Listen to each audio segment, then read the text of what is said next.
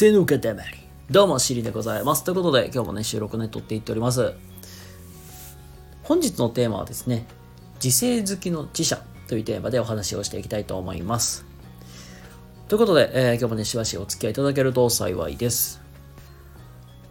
はい、ということで、今日は、あのー、まあ、とある、まあ、国のことわざから、まあ、学ぶことみたいな感じで今日はお話をしていくんですけども、これはあれですね、ソマリア中東の、まあ、ちょっとなんか、よくニュースとかでやってるな、海賊とかがよく出てくる、まあ、このソマリアっていう国のことわざから今日は一つご紹介したいなと思うんですけども、それが、3人の人間と付き合うな。貧相なしみったれ、喧嘩っぱい臆病者、自制好きの自社。この3人とは付き合うなっていうことわざがあって、これ調べてたら出てきたので、まあ、ちょっとごめんなさいね、読ませてもらうんですけども、ケチくさい人間や臆病者、自制、反省ばかりしてる人は、最も嫌われという意味。かつてのソマリア民族は一人でラインを倒すことができることが結婚条件と言われるほど勇敢さが美徳とされていました。そういう背景から生まれたことわざだと言われていますということで、あのーこれはなんかね、あの、ソマリアっていう国の、まあなんか男性があるべき姿みたいな、まあいうのをまあことわざにしてるんですけども、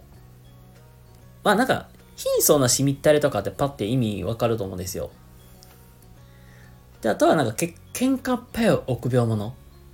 とかもなんか臆病すぎるともなんか良くないよねみたいな。なんかよく、なんかあれですよ、なんか、ヤンキーとかなんか、なんかその辺チンピラが、うい、おれって喧嘩売りに行ったら気づいたらなんかめっちゃ怖い人に喧嘩売ってって、ああ、ごめんなさいみたいな、ああいう感じのなんかなとか思ったりするんですけども、まあなんかこの2つは想像できるけど、意外とこの3つ目って嫌われるもんなんだって思って、この自制付きの知者。え、これ嫌われるもものなんだなって、ちょっと僕もびっくりしたんで、なあまあ結構いろんな人当てはまるんちゃうかなって思うんですよ。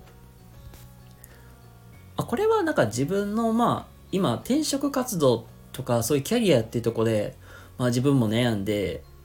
でまあとりあえずまずは転職しようで踏み切って僕も今転職活動をまあちょっと頑張ろうってまあ言ったら舵を切ったわけなんですけども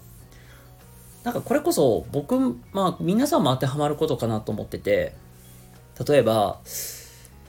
今のしの職場に残って頑張ろうかなそれとも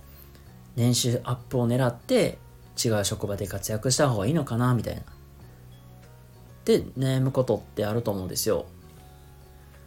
でそうなった時になんか自分で考えても答えが出なかったりすると思うんですよ。もうずっとどうしようどうしようどうしようどうしようあけど相談してみようかなみたいな。けどやっぱやめとこうかなみたいな。それってもったいないじゃないですか時間がその悩む時間がもったいないしで時間って有限じゃないですかだったらじゃあ転職エージェントさん